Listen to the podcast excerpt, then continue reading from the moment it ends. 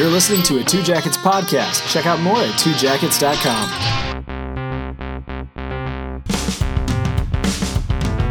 Welcome to Sham Fiction, the podcast where we break the first rule of fan fiction that you have to be a fan to write it. We're Two Jackets Productions. I'm Andrew. I'm Eric. And I'm Marcus. Here's the format.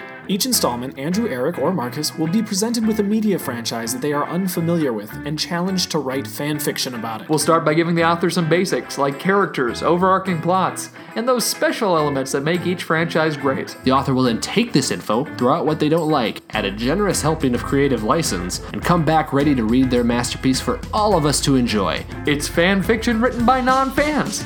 It's sham fiction. This week's author is Eric.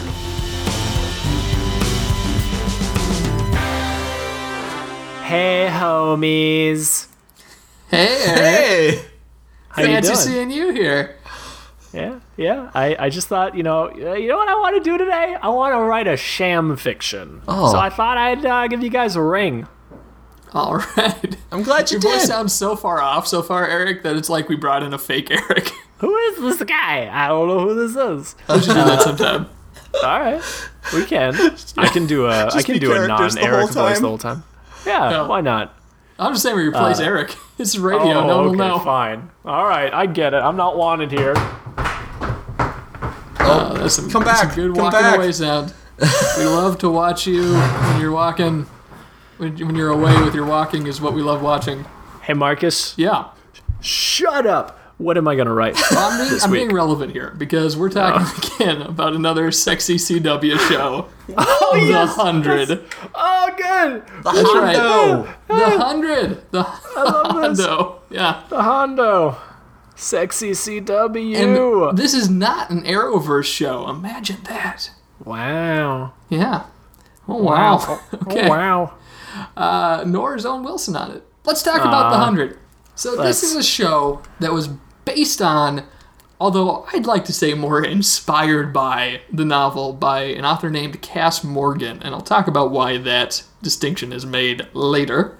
It was developed and the pilot was written by Jason Rothenberg. The pilot was directed by Bharat Nalluri, and it stars a bunch of people. And though this isn't technically an explicit episode, I should probably give an explicit episode for these names because I am going to slaughter them as I try to pronounce a few of them. And I apologize to all the people who are more successful and prettier than I am, whose names I'm going to get wrong. all right, so let's do this. We've got Eliza Taylor, Bob Morley, Paige Turco, Thomas McDonell, Eli Goree, Marie Avgeropoulos, Devon Bostick, Christopher Larkin, and Henry Ian Cusick. Then we also have Lindsey Morgan and Isaiah Washington. Uh, the reason There's there's a bit of a after gap Henry there. Ian Cusick is we have a note that he is in fact Desmond from Lost, who's introduced in season two. So you don't even know that, Eric. I, Forget I him. Forget him quickly.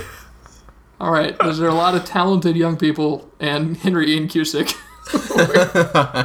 we have to give credit for. He's talented. He's, not, He's a good guy. quite as young. Anyway, it came out in 2014. So if you're watching the CW in 2014, you'd say, "What's this new show? What's this Hundo all about?"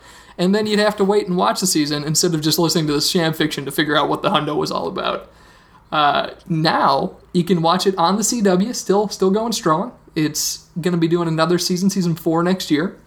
It's on the Hulu. It's on the Netflix, and it's uh, it's pretty much available. The book by Kass Morgan's available anywhere you can buy books. So we've we've been over that before, dear listeners. If you don't know where to buy a book, uh, listen to one of our previous book episodes, and we'll give you some advice on where you can find a book. Two jackets and sham fiction. We know where to buy a book. Yeah, Come to us. Let us tell you. the Two Jackets Guide to Where to Buy a Book in 2016. All right. And it's still airing on TV, so uh, after this airing on the episode airs, um, yeah, check it out. New season will drop. They're going to be going into season four. Season four, the hundred four. They should just call them like movie sequels. Each season they add one. Um, but what is this show? What's the hundred with all these it? people whose names I don't know? What is the show, Andrew? What is it? Oh man, Yeah, what kind of show is it? This this is a CW show, so it's very dramatic. It's in, in the teen sort of sense. So think of this show like the CW meets Lost meets Battlestar Galactica. That's what this show is. It's a mixture uh-huh. of all those things. It's like a lost survival show, but with a sci-fi twist.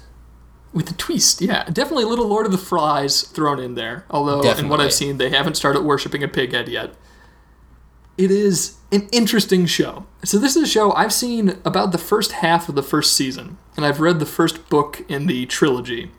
And the reason that we chose this is because I'm trying to understand this show. I think it has a lot of potential, and I keep hearing things in the Twitterverse about how exciting and dynamic the show's gotten by season three. So I'm probably going to keep watching to get there. Stephen King was recently on Twitter talking about how much he loves this and how adult and mature he thinks it is. Didn't quite see the full extent of that in the first few episodes, but I think there's potential for where it's going to grow. Yeah, it hooks you in the same way Lost did, I think. Um, it doesn't quite have the mystery elements, um, but the setup is still intriguing, and I, I it, ha- it creates a very um, interesting sci-fi world. So, Yeah, should so- we get get into what this thing is about? Yeah, basic setup here, right? It's called the 100. It is 97 years after a future nuclear apocalypse, okay? And all of mankind now lives in a space station called the Ark, where 12 countries had merged their space stations together. Uh, so it's just whatever was up in space, if you could get to it, latch it together with some, I don't know, space thatch, and that's how they made the Ark. Yeah, it's pretty cool. It's kind of like this thatch. big like space thatch. conglomeration of space stations. It's really cool. It has kind of no rhyme or reason to it. But the problem is, so these these are the generations who are living in between the half life of the nuclear radiation. So it's going to take longer than a human lifespan for the Earth to be cool again. So we're being introduced to people who expect to live and die in space, and their ancestors will be the ones to return home to Earth. Uh, what happens is they've got to keep the population down though because they have limited resources on the space station. And to do that, if you commit a crime after you're 18, you're floated. You're sent out into space and you die. Which to me seems like a waste of perfectly good oxygen because they don't depressurize first, but that would be less dramatic. Uh, if you're under 18, you get sent into juvenile detention and your crime is reevaluated on your 18th birthday and usually you get sent into space and you die some of them are returned to life on the station. So what happens whoa big twist something's going wrong with the ark. So they need to clear up some space and they send a hundred juvenile delinquents down to the earth to see if it's now habitable earlier than expected. So that's Oh. where we get the hundred. They take a Oh. bunch of prisoners send them to earth and then these kids have to live on earth and report back if it's going to be a-okay for the rest of the fleet to come down You just set me up to like expect this to be an in space space station bound story, and now you're telling me that the sci-fi element is, uh, but then uh, they all go back to Earth. That is oh boys absolutely and correct. Oh, okay. So you got the kids on Earth, the young, sexy kids on Earth who are having freedom and you know gravity for the first time in their lives, and then you've got the adults on the space station who are trying to figure out the future of humanity, and it cuts between these two different stories. But all the fun is happening on Earth, so we'll probably send you down there for your, your Okay. sham writing. Yeah, Gotcha. it's, implo- it's important to know those details about the space station because these kids grew up on that space station, so they still Yes. reference their lives back there. So getting floated, that's like the thing in this world. So they always say, like, if they're going to kill one another, they'll say, Are you going to float that guy? Even though they're on Earth, they still use Yeah. the same language. nice, Exactly. nice. Uh, so, and there will be minor spoilers. We'll keep it confined to the first three episodes, and we're not going to give away the big twist at the end of episode three. Other than to say there's a big twist at the end of episode three. Mm-hmm. All right. But yeah, so you get these hundred kids, they're down on Earth, and of course they sent no one to be in charge of them. Okay, it's just a bunch of prisoners on Earth, and they have no formal hierarchy, and they're just kind of running wild and hooking up and Yeah, beating each other are. up. Oh yeah. Yeah, because you have I to like remember it. these kids were prisoners, so they had the possibility that these kids were going to land and die right away. They didn't really care, so they just Yeah. sent them down there as a test, you know? I like it. Yeah, Okay. they all have these little wristbands on that transmit their vitals back to the space station. But even though that's capable of constantly communicating with the space station, it doesn't have a microphone in it. So when their communication equipment burns up when they land. Uh, unfortunately, they lose track of the ark. So it's a big conflict in the first few episodes. And yet they can still get the vital signs? All the vitals, yep, going through real time. No problem there. Okay. But they didn't Okay. think to put microphones or redundant uh, yeah, so on the ground. as the kids are breaking these wristbands as a means of defiance from the Ark, the Ark Oh. doesn't know that it's just because they're taking them off. It, they think it's because they're dying. So there's a lot of drama up in space as to whether or not the kids really are dying from like radiation poisoning and all that. And to be fair, some kids are actually dying, but it's more so this like act of defiance. Are they like growing extra eyeballs from all the radiation, or how does that? Uh... Yeah, we should probably So does talk a that bit about? Earth here. Yeah, it seems to be pretty much okay as far as radiation goes. They don't know because again, these devices on their wrists only share their vitals with the space station. They don't share the vitals with the people who have them on their wrists. So they're not Uh-huh. sure. Um, but no Yeah. one's really dropping dead from radiation. That's a good thing. But Earth has just gone crazy pants, okay? There are mutated animals. You see a two headed deer pretty quick. There are giant panthers and water snakes. Uh, there's this crazy poisonous fog tornado that we see that has lightning in it. And then, Okay. holy goodness, there are the grounders who are a big shock, and we think that they might be mutated survivors who are humans from before the apocalypse. And they start killing some of us and then capturing some of us, and it's just all sorts of crazy. So, Earth's a big spooky place with crazy sci fi monsters and hazards that you can make up. Keep that in mind. All right, make Yeah, up It's hazards. foresty. Yeah, it's very foresty, very lush, very green, lots of moss, babbling brooks. Think of Yeah, like and this is- forested mountain. It seems like a paradise. It seems lovely. But then you have two-headed deer and and killer grounder guys running around. Which part of the planet did they land on? You know, the green part. Yeah. Oh, okay, Yeah. makes sense. and you said this is like hundred years after the nuclear disaster. Right. Okay, copy that. So, Uh, let's let's talk about a few of the characters here. uh please. because you, you've got 100 people but like most shows where there are large groups of crowds only five or six people ever talk uh, so first off you have our heroine who is probably the coolest in the show at the onset clarke griffin she's a very driven pragmatic leader she worked in the uh, med tents back on the station so she has some medical background Did you say Clarke Griffin? that's right Her, it's a her, and her name is Clarke. yeah in space they don't have these prejudices Oh, Yeah, okay. I, I okay, fine, fine. Her name is Clarke. Great. With an E at the end. oh no. But it is not Okay. Clarky. yeah and what, what race did you picture her as if we're just going to do the bias test Uh, I was imagining like some sort of like eagle lion hybrid. Incorrect. Incorrect. Thin blonde girl is, Oh. is the correct answer. oh boy. Oh boy. But she's great, right? So she's the only one who knows that the Ark is running out of air and the real reason for this mission. And she's the only one who thinks, hey, maybe we should figure out how we're going to survive and eat food and all these things um, and heal people. So go, Clarke. Everyone, I, I'm Team Clarke. I'm all for her. Uh, her enemies All right. call her Princess, though, which is not a very nice thing to say. But you know what? I'm not Team Clarke because You're we're not down Team on Clarke? Earth. Eric Marcus, we're down on Earth. We're away from the parents. It's time to party, man. Yeah. so I'm I'm Team Bellamy. Bellamy Blake. Bellamy. He is Clarke's rival. He was not a prisoner. He's a stowaway. He's a little bit older than everybody else that's that was dropped down. He's not a juvie. Um, he was a janitor, and we found out Bellamy he shot the chancellor on the on the space station. Didn't kill him. Maybe we don't know. He But doesn't know for sure. he doesn't know for sure. Well, I guess we find out that he didn't. Spoiler alert. But uh, Lame. What's that? Lame. There's nothing cool about attempted homicide, guys. Hey, Get kids. it right. But but Bellamy, he is the rebel. He's the one that's there, and he becomes this rival to Clarke. As Clarke's like, guys, we need to band together. We need to survive. He's like, Bellamy's like, we need to band together.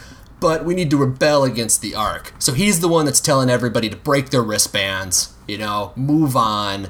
And he kind of takes control by force.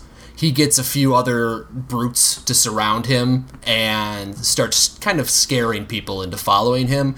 But he also isn't, he's, you know, he is. He's, he's trying to get these kids to, you know, be free. You know, they're out of jail, so let's have fun. You know, let's let's have a good time while we're here. And it doesn't really work, but I'm still Team Bellamy. Nice. Well, and the thing to remember about Bellamy, and it'll introduce this next character, is he is there because he needed to commit a crime that would allow him to get onto the ship so that he could protect his sister, whose only crime is that she's a second born. And you're not supposed to have two kids because of the population laws. So Yeah, selfish. Bellamy is one of the only humans in the past few decades to have had a sibling. Uh, and her name is Octavia. And she is the girl they hid in the floor. That was her, Yeah. her life growing up, hiding in the floor. Uh, and she's been locked up since she was a little girl. So, whoa, having a whole planet's pretty exciting. And she just wants to hook up with all the boys. And that's what she does. So good for good for Octavia. Yay. at at, uh, at the, the the dismay of her older brother, who does not want that to be happening. No, he, he threatens all the other guys. Uh, says, if you touch my sister, I'll float you. that's, that's pretty much it. Yep. That's fantastic. on. Uh, next up, there's Finn. So Finn is also a bad boy, but he has a good heart, and he's following Clarke. He's he's Team Clarke. Yeah, he's crushing on her. Yeah. But uh, I guess they call him Spacewalk. So a lot of people have nicknames. And like Yep. again, Clarke is Princess. They call her Princess. Octavia's the girl they hid in the floor, which is a bit longer, but still a nickname. Uh, and Finn is Spacewalk because he's walked in space at one point. His, Okay. his crime was that he went on an unauthorized spacewalk and wasted precious oxygen. So all of these people are going to have a crime that put them in jail and brought them to the surface. And that's something you can play with in the fiction. Nice. Then we got. Walked- What was that?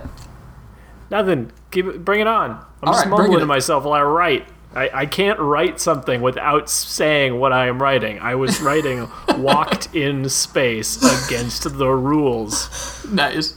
Yep. Uh, so then you got Monty and Jasper, who are super best friends. Uh, Monty is crazy, awkward, and girl crazy, uh, and he knows communications, so he's trying to make the armbands communicate back with the Ark. And Jasper's also nerdy, awkward, and girl crazy, and he uh, is trying to impress Clarke. So both of these guys go on the mission with Clarke to find food, which they're told is in this nearby Mount Doom. Uh, wait, they don't call it Mount Doom. They call it Mount Weather, Mount but Weather. But it's very foreboding. Nice. And then, Yeah. of course, the other guy who you gotta love, uh, Wells, who is the son of the Chancellor who was shot. So he just loves Bellamy.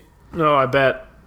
Uh, and he and he and Clarke used to be a thing, right? They were best friends. There's some crushing going on. And then uh, apparently he told on Clarke's father, which got him floated.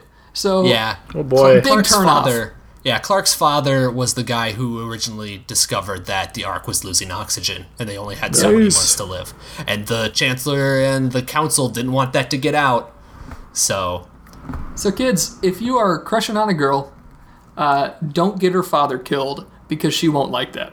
Just general Unless- life advice that you can learn from watching she's The Hundred. just, you know, unless she's just specifically into that sort of thing.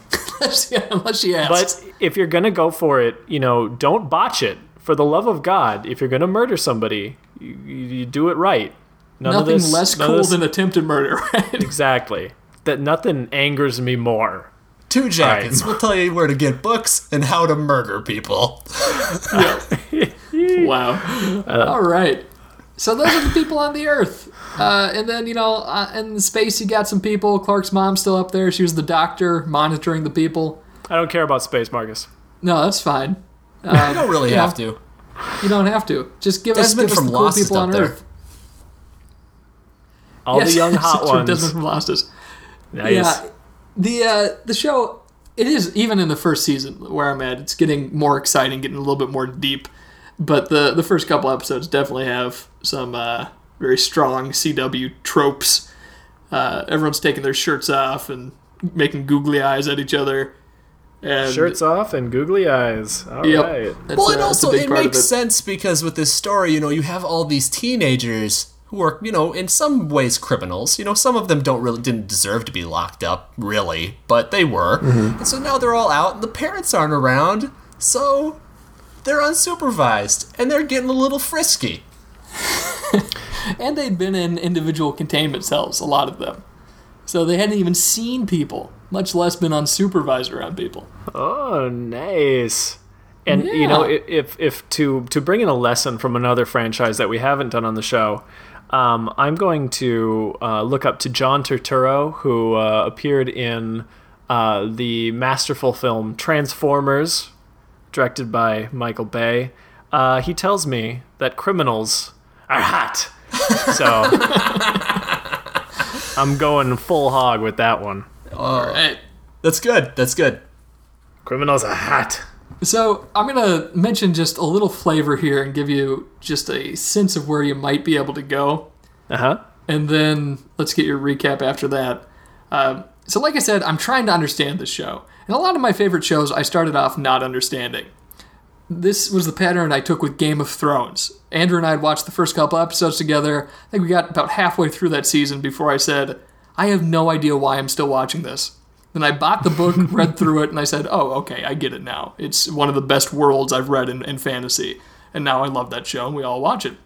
Uh, the Hundred didn't quite go the same way. Okay, so I, I picked up the book, completely different story. Same basic setup, has a couple same character names, but very different trajectory. Different people are alive and dead within the first couple chapters or couple hours. And really, that first book only covers the story of the first two episodes of the TV show. Oh wow. So, just uh, that's why I said inspired by at the start of this podcast. And what I'd like you to think about is just take this as a starting ground for inspiration. You know, use some of the characters' names. We gave you some interesting people we like to see, but you also have a hundred kids, aside from the couple who die on impact, to play with, right? You can Yeah. have them do whatever, and, and Earth is this big mystery box, and the threats in the show are very different from the threats on the first book. I don't think they even introduced the Grounders till the very end of the first book.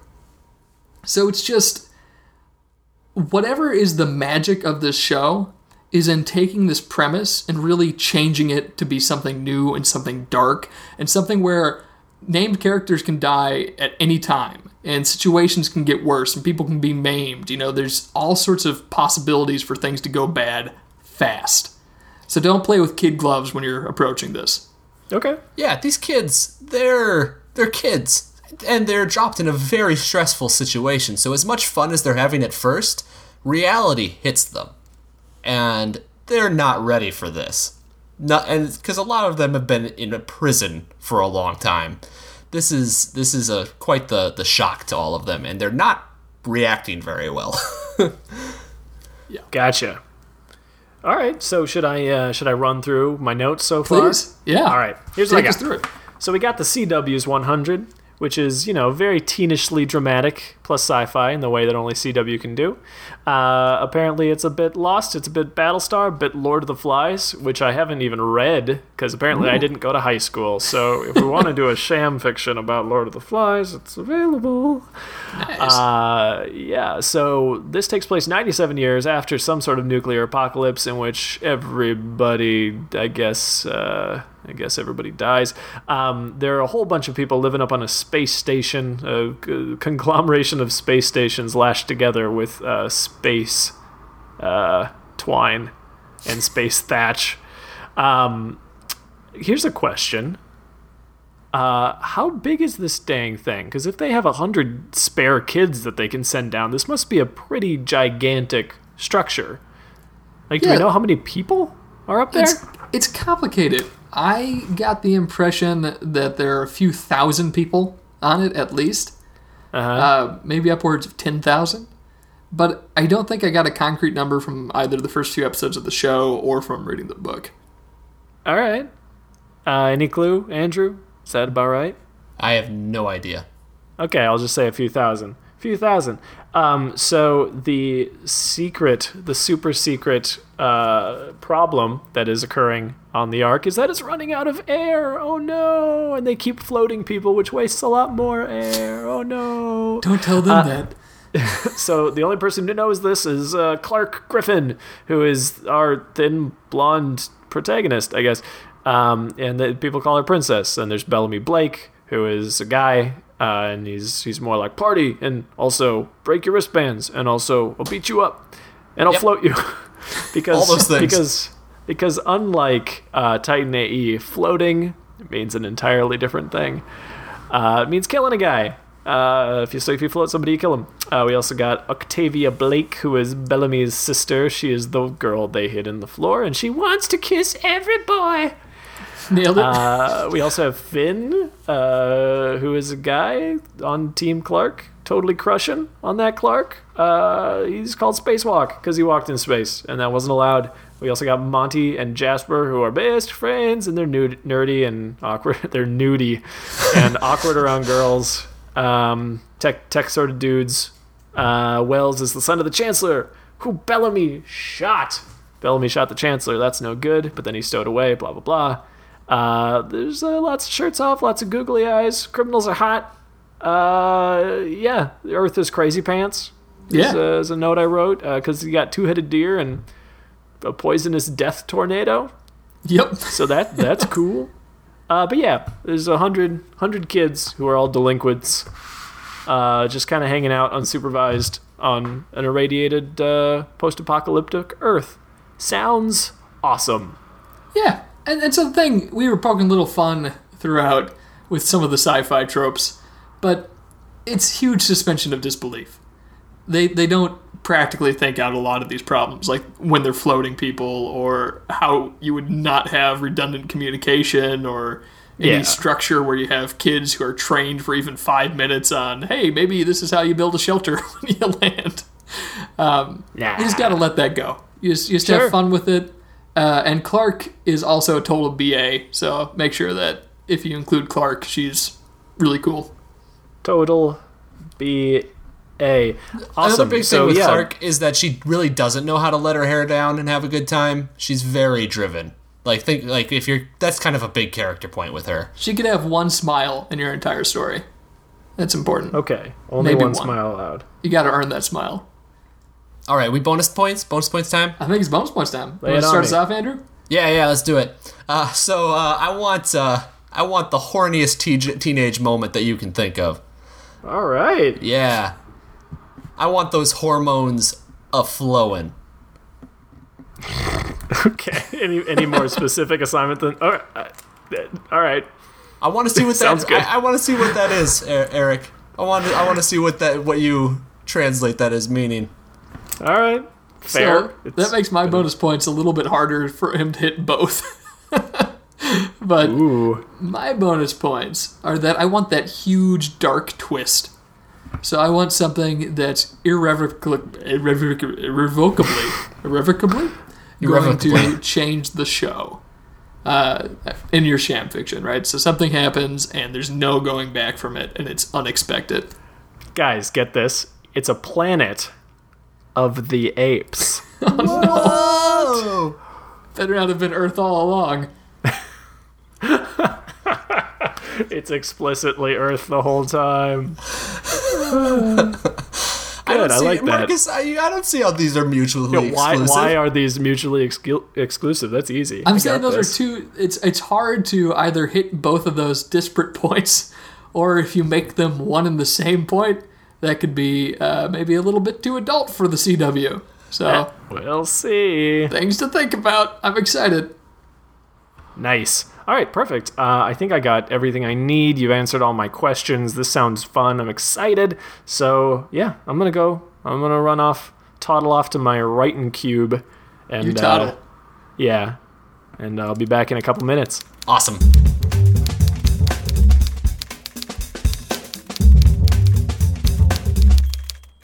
Hey, Sham listeners, if you like the show, there are two things you can do that'll really help us out. The first is subscribe. You'll get a new episode every week in 2016 without fail. That's our pledge to you, and that'll be delivered automatically to your device.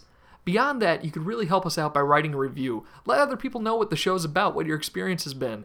And if it's positive, all the better. If you don't feel like you can write a positive review, think about it as a writing challenge. You think you're better than us? Write a sham fiction of a good review. Make us believe that you believe in us. I know you can do it. Anyway, thanks for listening. Hey, Andrew. While Eric is off writing, I wanted to know what the heck do you think he's going to write about? Are we going to see more caterpillar abs? Oh my goodness, I hope so. You know, in the episodes I watched of the show, there weren't nearly enough abs on display, especially for a CW show. Maybe I'm just not. Of course, I'm paying attention, but maybe I just haven't gotten there yet. Um, Yeah. but you know, with my my That's what Stephen King was raving about in season three. and he took to Twitter. He's like, guys, yeah, sure, it's great writing, great writing, but those abs. I don't know why he sounds a little bit like JFK. uh, I don't know, a little. He's from the Northeast, I guess. You know? but those abs. Yeah, fantastic. well, when my my bonus points are the horniest teenage moments, I mean, there's got to be abs, right? I would hope so. But for my secret bonus points, uh, I'm going to go on a kind of a different lives. Instead of the sex part, I'm going to go to the violence part. I know you have huge dark twist as yours, but that's kind of like Yeah. That's, that's I think this is still a little different from that. Um, I think that Eric is going to luxuriate in the violent, violent deaths uh, and or killings, whatever it is, of teenagers. Um, I think we're going to get uh, very detailed descriptions of these deaths, or they're just going to be very graphic. And I think he's going to have your, a good time your with it. secret bonus points are our standard secret bonus points for anything you write. I suppose so. uh, yeah. Oh, so boy. so yeah. Uh, That's good. A horrible teenage death, along with horny teenage moment. So appropriate because your secret bonus points build off of my regular bonus points. I think my secret bonus points should build off of your regular bonus That points. sounds very fitting. And I just I think it would be really funny if he uses the word boobs in his story. Boobs. Which, you know, I'm very mature. Uh, but it just seems like if he could use it in a way, especially where it's a teenager, being like, yeah, she had totally hot boobs. you know, just the yeah, like the, they're uh, bragging, like they don't know sex, so they. yeah, just just not not getting it, not being discreet, not being classy. I think that's totally a Jasper moment there. What you're talking about. Yeah, yeah, that would absolutely be Jasper. that sounds good. I think these are good. I think we got this. Yeah, let's let's call Eric back down from the ark.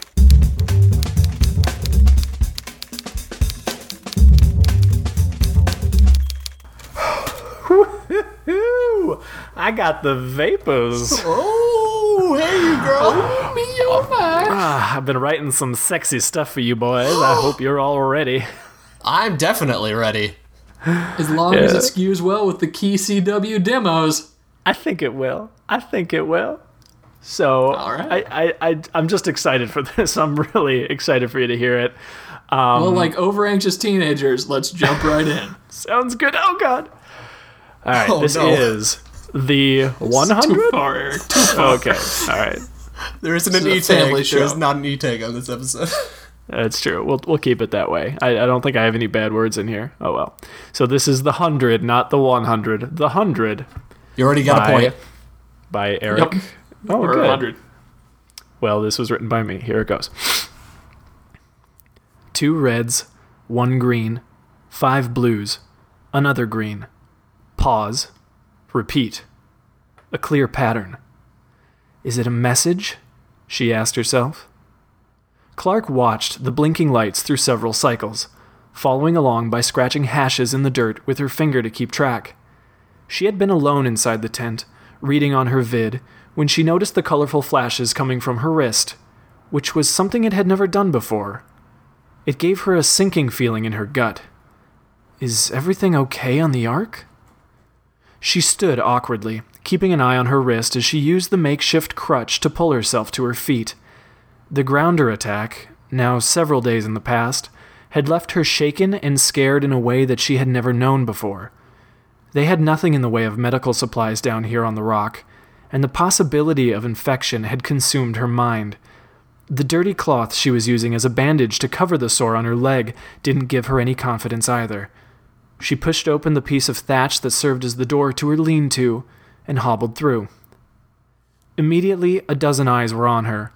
Lorden and Jamaica, who were cooking something over a fire nearby, both gave her weak, pitying smiles before averting their eyes and going back to their work.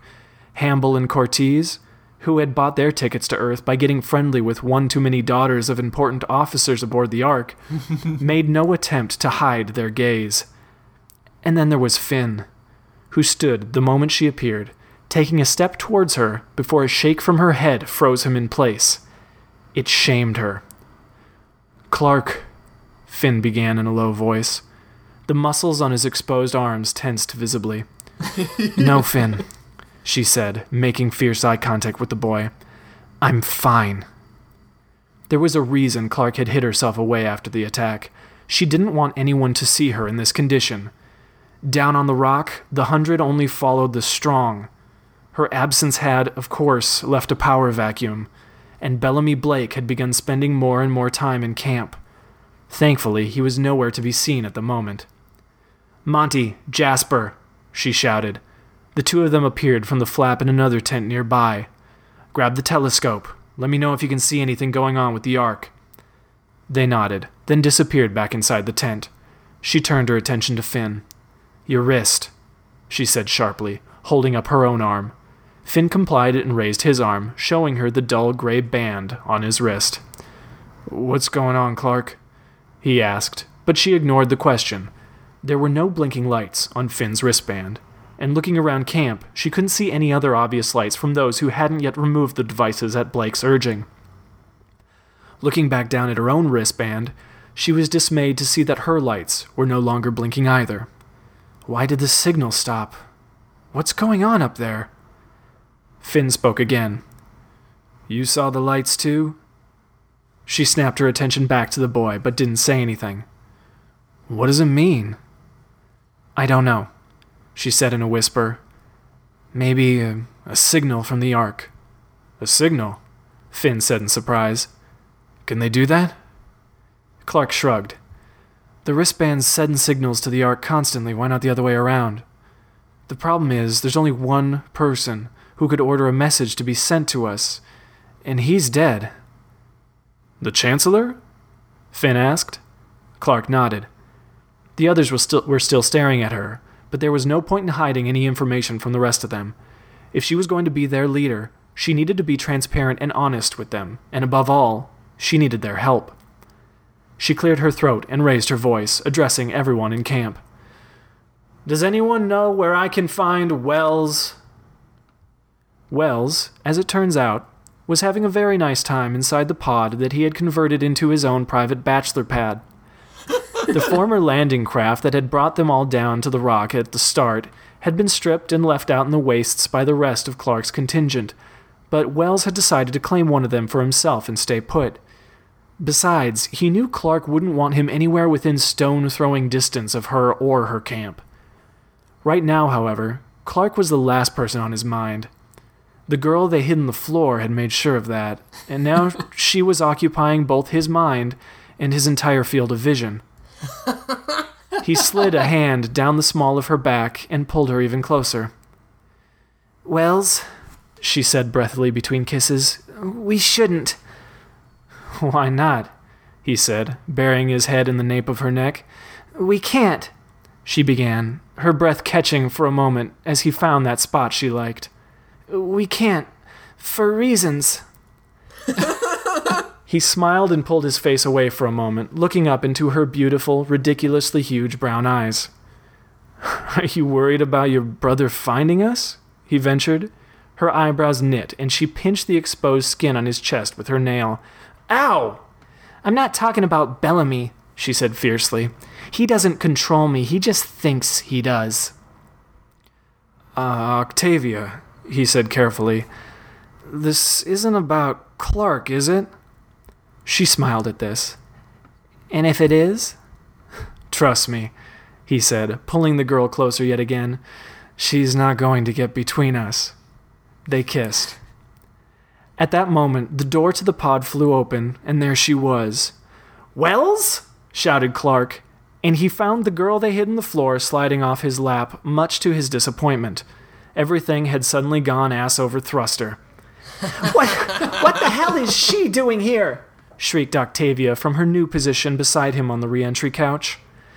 That's Bellamy's sister, Clarke shouted in response. Yeah, Wells thought. This is bad.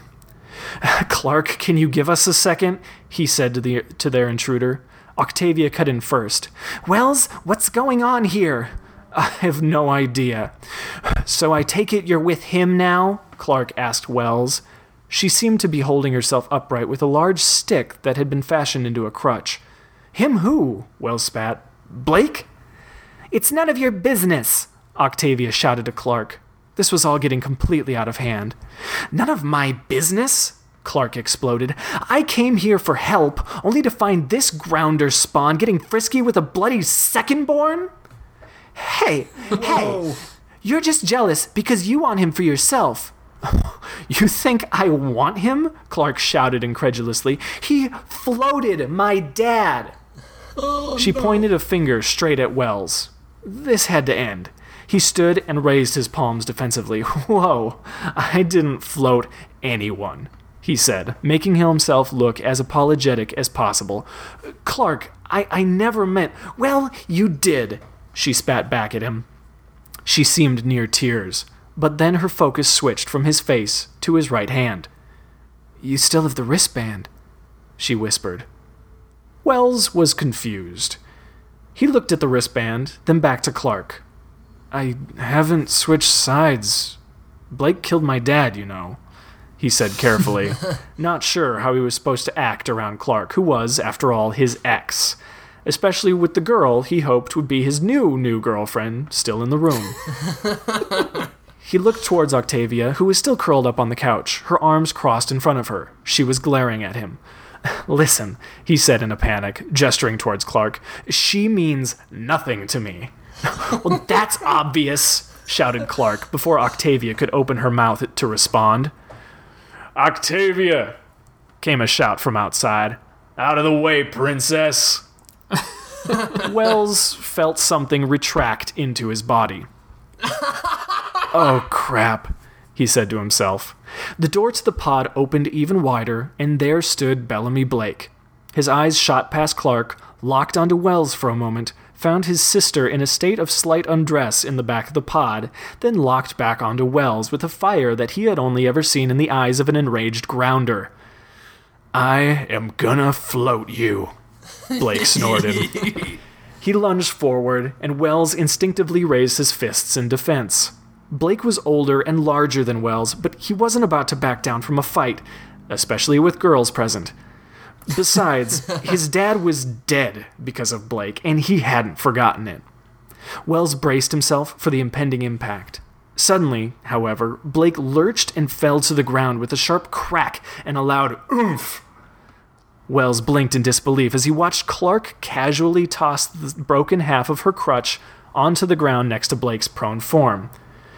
Bellamy! Octavia shouted, jumping from her seat and crawling over to her brother, who was now moaning in pain. Wells was stunned. There was a small patch of blood forming on the back of Blake's head where Clarke had hit him with the stick. He looked up to Clarke, his eyes wide with shock. You you hit him, he said stupidly. Th- that was amazing. The corners of Clarke's mouth twitched, and she shot him the tiniest of fleeting smiles. You can't do this, shouted Octavia. I'm going to go get help. She got off the floor and ran past Clarke out into the wastes. Wells didn't know what to say. There he was, face to face with his ex, who hadn't said more than five words to him in the last six months, and the brother of his new girl, not to mention the man who killed his father, who was bleeding on the floor between them. It was weird, but Clarke made it look easy. Your wristband, she said, getting down to business despite Blake's pained moans filling the small pod. Did you notice the lights, or were you too busy with something else? he felt her barb, but ignored it and peered down at his wristband. There were lights? a pattern. A signal from the Ark, I'm guessing. Would it be possible for the Chancellor to send such a signal? My dad's dead, Clarke, he said, then planted a good kick in Blake's ribs. The older man shouted and tried to swipe Wells's legs away ineffectively. Is it possible? Clarke repeated. Wells thought for a moment. Well, if anyone could do it, it would be the Chancellor. Do you think he could have survived? He asked, feeling a desperate shred of hope within himself. I don't know, she said sadly, her eyes lingering on Blake's form. But I'm more concerned about what is so important that the Ark would want to signal all of us simultaneously. She met Wells's eyes again.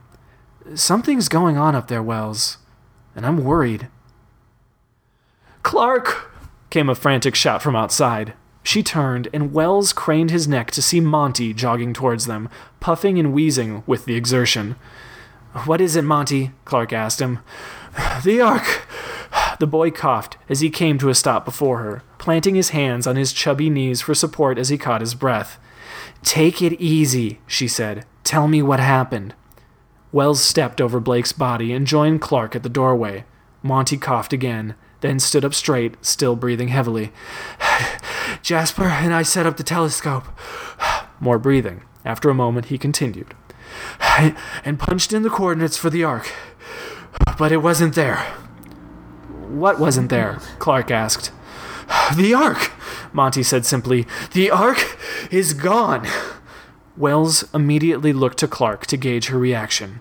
She just continued to stare at Monty as if willing him to keep talking. It worked. We scanned the sky, using every data point for a possible location we could, but we couldn't find it. Could you be mistaken? Clarke asked quietly. Monty shook his head. Wells couldn't believe what he was hearing. How could the Ark just disappear?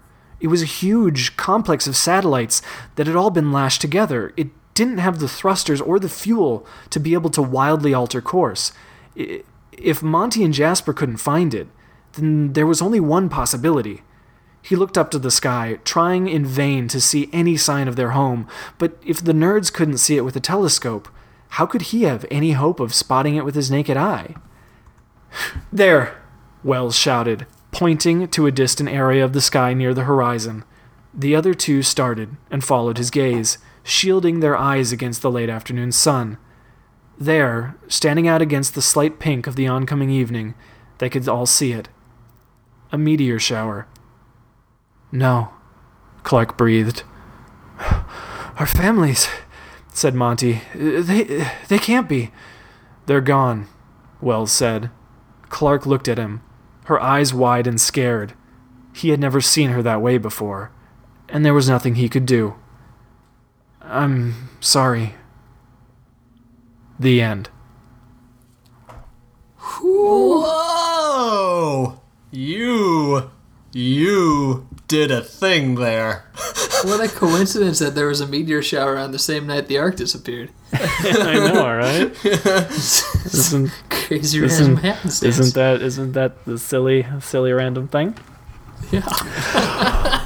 oh, that was fun. Yay! It was a long one. Thank you for uh, for you know not dozing off. I, I enjoyed it. Well, it allowed you to get that set up and payoff with the telescope, which I very much enjoyed. Of course, in the real show and book, they don't have a telescope because that falls under the category of things that would be useful if you were sending people to a planet. Of course. Um, they did not send any of those. No. Too bad. Well, this was a an adaptation after all. I wasn't following the show precisely. yeah, and I, I dug that. Definitely felt like you're taking it your own direction, making it your own. And it felt more like an original thing than it felt like either the show or the book. But you did completely nail Clarke. Uh, Yes. the characterization there was Yeah. so excellent. I made a couple notes about that. Cool. Just like I loved how how dour she was, how she views leadership as a responsibility, but because she's so grim, she has no real aptitude for it Yeah. uh, which is just so her character. She'll give these big speeches because she has to, and people will listen because she's so intelligent. But it's not like she enjoys being at the front of a group. Interesting. And I really liked. Uh, he said the, the tiniest of fleeting smiles, which is exactly how I would describe any time Clarke smiles on that show. Yeah, you Just told a half you, uh, second of relief. You Yeah. told me uh, only one smile is allowed, and she has to Yep. earn it, or you have Yep. to earn the smile. So nailed it. I figured hitting uh, Bellamy Blake over the head with a stick would would warrant at least a little smile from her. Oh, definitely. uh, yeah, I'll agree with Marcus. Uh, Clarke was definitely the closest characterization to one of the characters we see on the show. Um, the one that didn't feel like the character on the show, but was still pretty dang fun, was Wells. Wells. How he is just a lady killer. He's going after Octavia and succeeding. Just Uh-huh. the and when you the, the the word bachelor pad was uttered next to Wells's name, I was like, okay, this is gonna be a little different.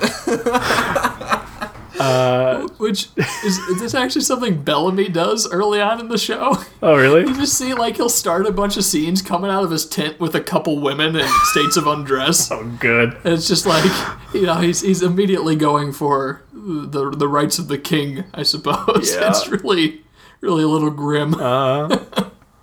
Uh, well, it's funny. Wells is a character that I know nothing about. I just know he's the son of the uh, the chancellor, and he used to have a thing with Clarke. That's that's it. what, what's well, he those like two in the things show? were in there, and then yeah, that character was it was just great. It just it, it felt like an original character, kind of like what Marcus said. Sure. Um, yeah, I enjoyed that.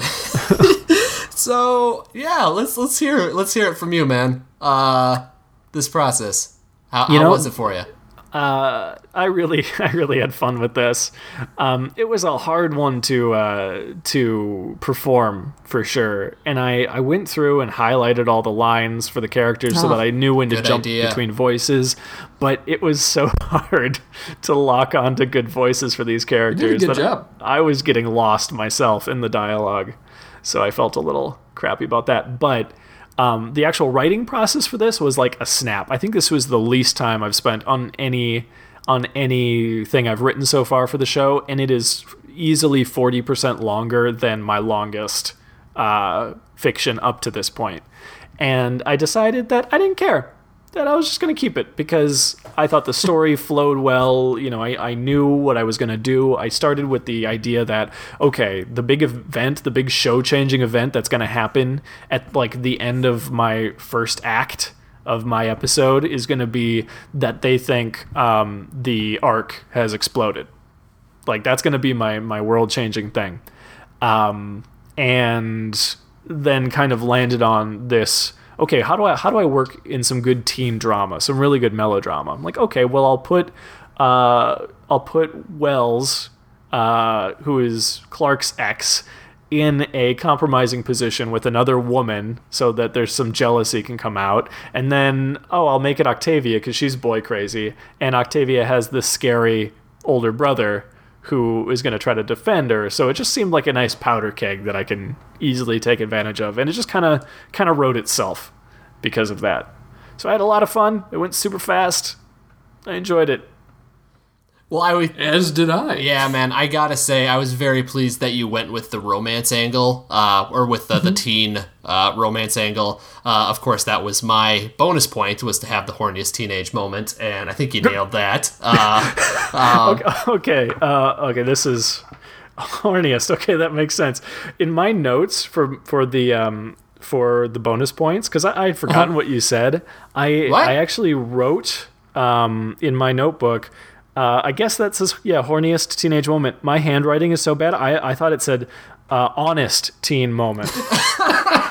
um, and so I still interpreted the most honest version of a teenage moment to be a very horny moment. So I guess it sort of worked out. well, they're not too far separated, those two things. No. And thanks for not having it be Wells's alone time. Oh yes. Appreciate it. no problem, Though I think my favorite uh, bit of language in here was the retraction that happened when Bellamy showed up. yes. Glad you like that. But I liked how it even like extended to Clarke because she uh, she was eyeing them muscles on that Oh, a little bit, a little bit. Yeah. So I, I, I, I, I anyway, thank you for for going that route for this one. We've done CW in the past with Arrow, but that was the more actiony choice on your part. So I'm very pleased that you went in the other direction here. I had to get it in there. Had to get the sexy CW side. And the ark being destroyed definitely gets my bonus points. It's a very big, dark twist that would change the dynamic of the show. Good. Of course, it is a question of whether it actually got destroyed. Their evidence is Right. pretty weak. Mysterious flashing lights, followed by we can't find it in the sky, followed by meteor shower. Eh, it, it might not be connected at all. But either way, good Yep. twist. It's a good And twist. if it is connected, good dark twist. Yay. It's probably not a, a reason that that's a good thing. the ark's not where it's supposed to be and stuff's falling from the sky. Yeah, it's not great. Yeah. Oh no, we're the only human beings left in the universe. Uh oh.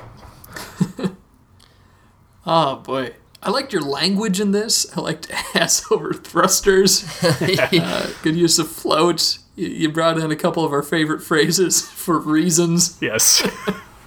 Like a little Scott Pilgrim reference, if I'm not mistaken, with new, the new, new new girlfriend. You, you got it. so I also liked how Very they referred to the planet as the Rock, as if Yes. it's like their own little Alcat- little- the Earth is their giant Alcatraz prison. Yeah. that was pretty cool. Did you mention something about a vid in the first bit? Did you say did. vid? What was Yeah. what was that all about? what were you uh, thinking there? Like she had a she had like a tablet or something.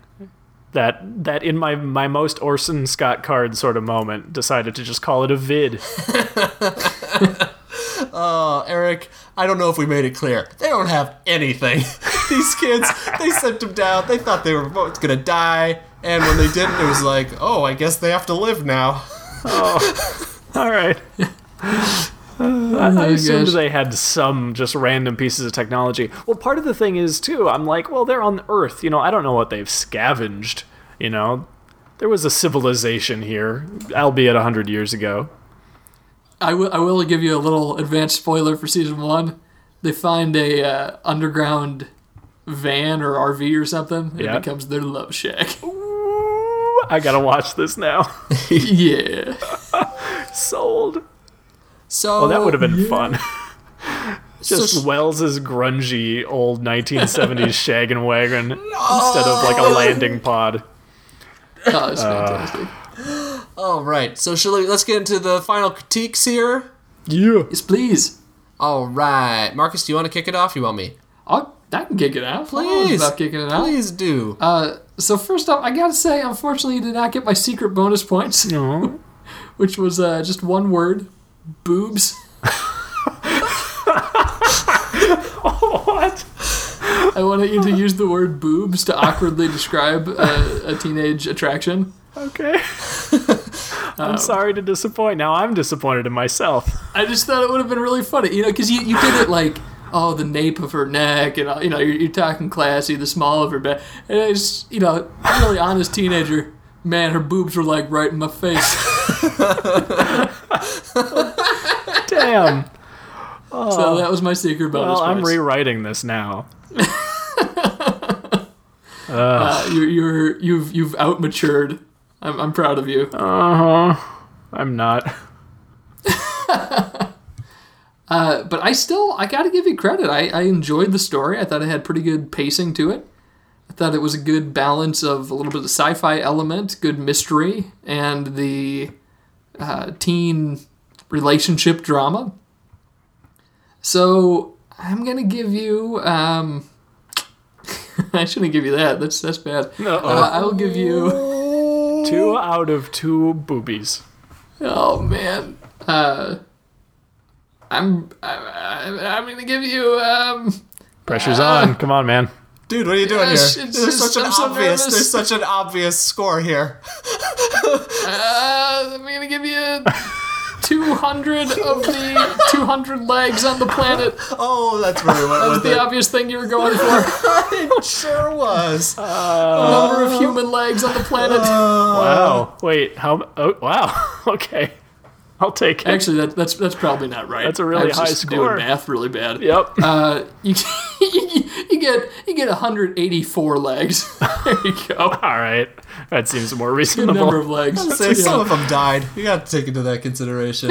Uh, and, and speaking of which, that was my secret bonus point. I was expecting you to have just a very graphic, grotesque teenage death. Just you luxuriate in the deaths of teens, um, which did not happen. Uh, yeah, as, as we identified, Andrew gave you the standard prediction that we give Andrew for his fictions.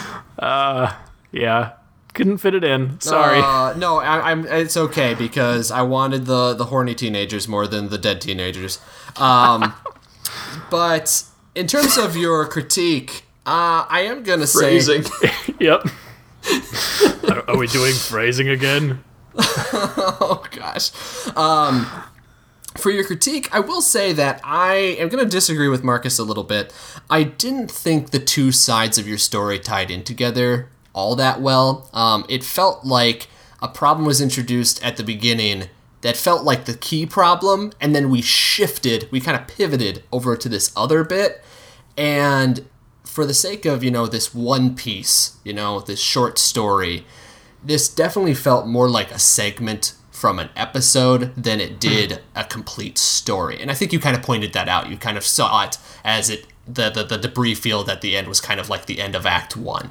yes. Um, yes. and- Intentional. And, that makes more sense to me. But as I was experiencing it, I was had the expectations of you know a story, you know, a co- the one piece that is its whole, and because of that, perhaps that was it was my expectations, but that did hurt my enjoyment of it because that beginning didn't seem to really pay off. I was so excited and so wrapped up in the stuff at Wells's place that when even like when Clarke not that when she came in, but when she brought up the bands again at the end, I was kind of like, "Oh yeah, that happened."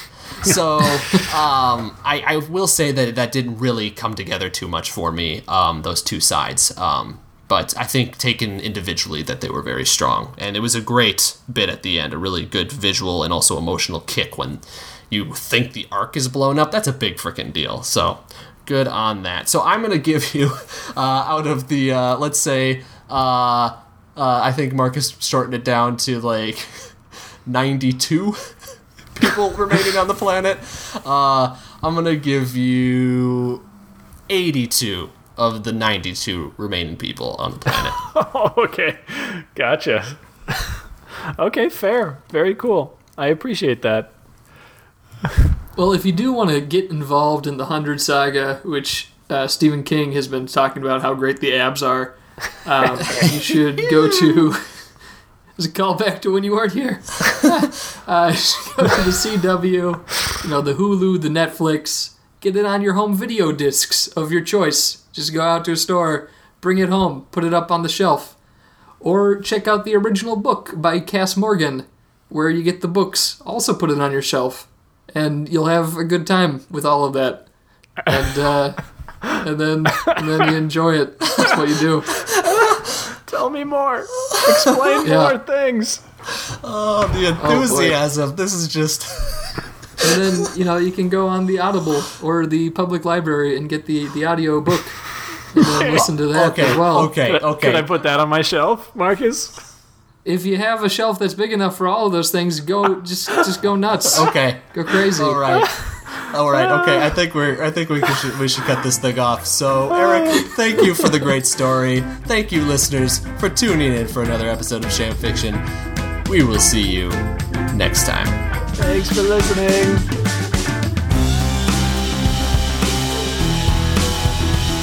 Sham Fiction is produced by Two Jackets Productions, which is Eric Carlson, Marcus Mann, and Andrew Neal. Special thanks to Reed Reimer for providing the music. For a full list of episodes and to read this week's fiction, visit shamfiction.com. Follow us on Twitter at shamfiction, and please don't forget to subscribe and rate the show. Sham Fiction. Write what you don't know. Hey everybody, why don't you saddle up and meet us back here next week when Andrew will teach us about the magic of friendship, kindness, and age appropriate fandoms. Until then, I'd better go tip my farrier.